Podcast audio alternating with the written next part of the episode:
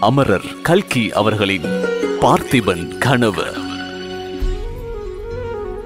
முதலாம் பாகம் அத்தியாயம் ஒன்று தோணித்துறை காவேரி தீரும் அமைதி கொண்டு விளங்கிற்று. உதய சூரியனின் செம்பொற்கணங்களால் நதியின் செந்நீர் பிரவாகம் பொன்னிறம் பெற்று திகழ்ந்தது. அந்த புண்ணிய நதிக்கு பொன்னி என்னும் பெயர் அந்த வேளையில் மிக பொருத்தமாய் தோன்றியது.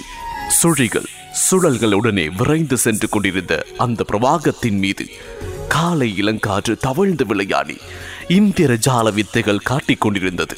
சின்னஞ்சிறு அலைகள் ஒன்றோடு ஒன்று லேசாக மோதிய போது சிதறி விழுந்த ஆயிரம் ஆயிரம் நீர்த்துளிகள் ஜாஜ்வல்யமான ரத்தினங்களாகவும் கோமேதகங்களாகவும் வைரங்களாகவும் மரகதங்களாகவும் பிரகாசித்து காவேரி நதியை ஒரு மாயபுரியாக ஆக்கிக் கொண்டிருந்தது. ஆற்றங்கரையில் ஆலமரங்கள் நெடுந்தூரம் விழுதுகள் விட்டு விசாலமாய் படர்ந்திருந்தன. மரங்களின் பழைய இலைகள் எல்லாம் உதிர்ந்து புதிதாய் தளிர் விட்டிருந்த காலம் அது. அந்த இளம் தளிர்களின் மீது காலை கதிரவனின் பொற்கிடங்கள் படிந்து அவற்றை தங்க தகடுகளாக செய்து கொண்டிருந்தன.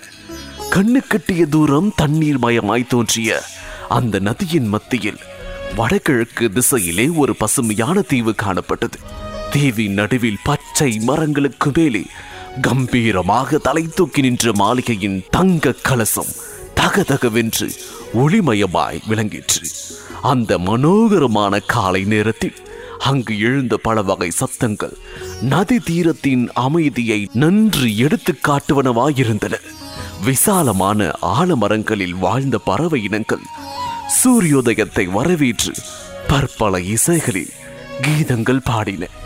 அந்த இயற்கை சங்கீதத்திற்கு நதி பிரவாகத்தின் ஹோ என்ற ஓசை சுருதி கொடுத்துக் கொண்டிருந்தது.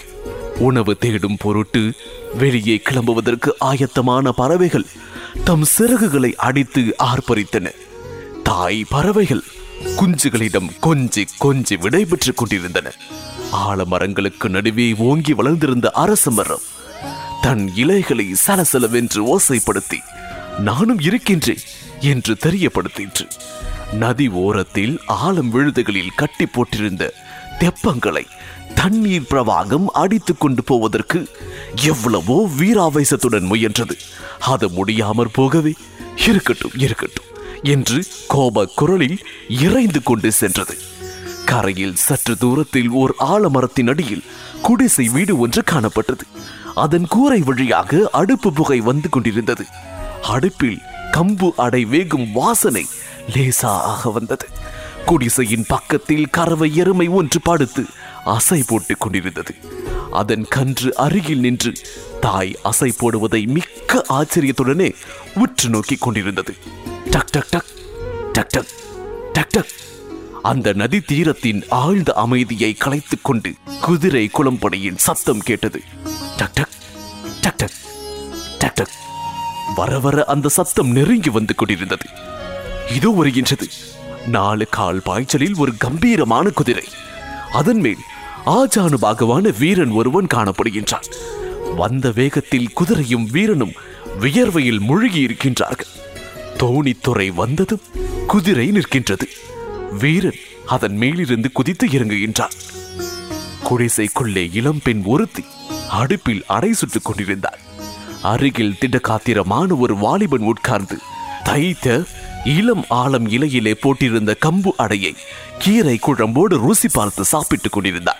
ஒரு தடவை அவன் நாக்கை சப்பு கொட்டிவிட்டு அடிவள்ளி இன்னும் எத்தனை நாளைக்கு உன் கையால் கம்பு அடையும் கீரை குழம்பும் சாப்பிட எனக்கு கொடுத்து வைத்திருக்கிறதோ தெரியவில்லையே? என்றான். "ம், தினம் பிடிந்தால் நீ இப்படித்தான் சொல்லிக் கொண்டிருக்கின்றாய். இன்னொரு தடவை சொன்னால் இதோ இந்த அடுப்பை வெட்டி காவிரியில் போட்டு விடுவேன் பார். என்றாள் அந்த பெண். நான் விளையாட்டுக்கு சொல்லவில்லை. வள்ளி மகாராஜாவும் மகாராணியும் நேற்று பேசிக் கொண்டிருந்ததை கேட்டேன். யுத்தம் நிச்சயமாக வரப்போகின்றது என்றான் வாலிபன். யுத்தம் வந்தால் உனக்கு என்ன என்றுதான் கேட்கின்றேன். உன்னை யார் யுத்தத்திற்கு அழைக்கின்றார்கள்? உன் பாட்டுக்கு படகொட்டி கொண்டு இருக்க வேண்டியதுதானே என்றாள் அந்த பெண். அதுதான் இல்லை நான் மகாராஜாவின் காலிலே விழுந்து கேட்டுக்கொள்ளப் போகின்றேன். என்னையும் யுத்தத்துக்கு அழைத்துக் கொண்டு போக சொல்லி என்றான் அந்த வீர வாலிபன். நான் உன் காலிலே விழுந்து என்னையும் உன்னோடு அழைத்து கொண்டு போய் என்று கேட்டுக்கொள்ளப் போகின்றேன். அதற்கு உனக்கு இஷ்டமில்லாவிட்டால் காவேரி ஆற்றோடு போனவளை எடுத்து காப்பாற்றினாயோ இல்லையோ மறுபடியும் அந்த காவேரியிலேயே இழுத்து விட்டு விட்டு போய்விடு என்றாள் இளம்பை அதுதான் சரி வள்ளி சோழ தேசம் இப்போது அப்படித்தான் ஆகிவிட்டது. பெண் பிள்ளைகள் யுத்தத்துக்கு போக வேண்டியது ஆண் பிள்ளைகள் வீட்டுக்குள் ஒளிந்து கொண்டிருக்க வேண்டியது. இரு இரு குதிரை வருகின்ற சத்தம் போல் கேட்கின்றதே என்றான் அந்த வாலிபன். ஆம். அந்த சமயத்தில் தான் டக் டக் டக் டக் என்று குதிரை காலடியின் சத்தம் கேட்டது. அந்த சத்தத்தினால் அவ்வாலிபனின் உடம்பில் ஒரு துடிப்பு உண்டாயிற்று. அப்படியே எச்சரிக்கையோடு எழுந்தான் வாசற்புறம் ஓடினான். அங்கே அப்போது தான் குதிரை மீதிருந்து இறங்கிய வீரன் பொன்னா மகாராஜாவுக்கு செய்தி கொண்டு வந்திருக்கின்றேன். சீக்கிரம் தோணியை எடு என்றார் பொன்னன் இதோ வந்துவிட்டேன் என்று சொல்லிவிட்டு உள்ளே ஓடினான். அச்சமயம் வள்ளி சட்டுவத்தில் இன்னொரு அடையை தட்டுவதற்காக மாவை எடுத்துக் கொண்டிருந்தார் வள்ளி உறையூரிலிருந்து செய்தி கொண்டு வந்திருக்கின்றார். அவசர செய்தியாம் நான் போய் வருகின்றேன் என்றான் பொன்னன். நல்ல அவசர செய்தி.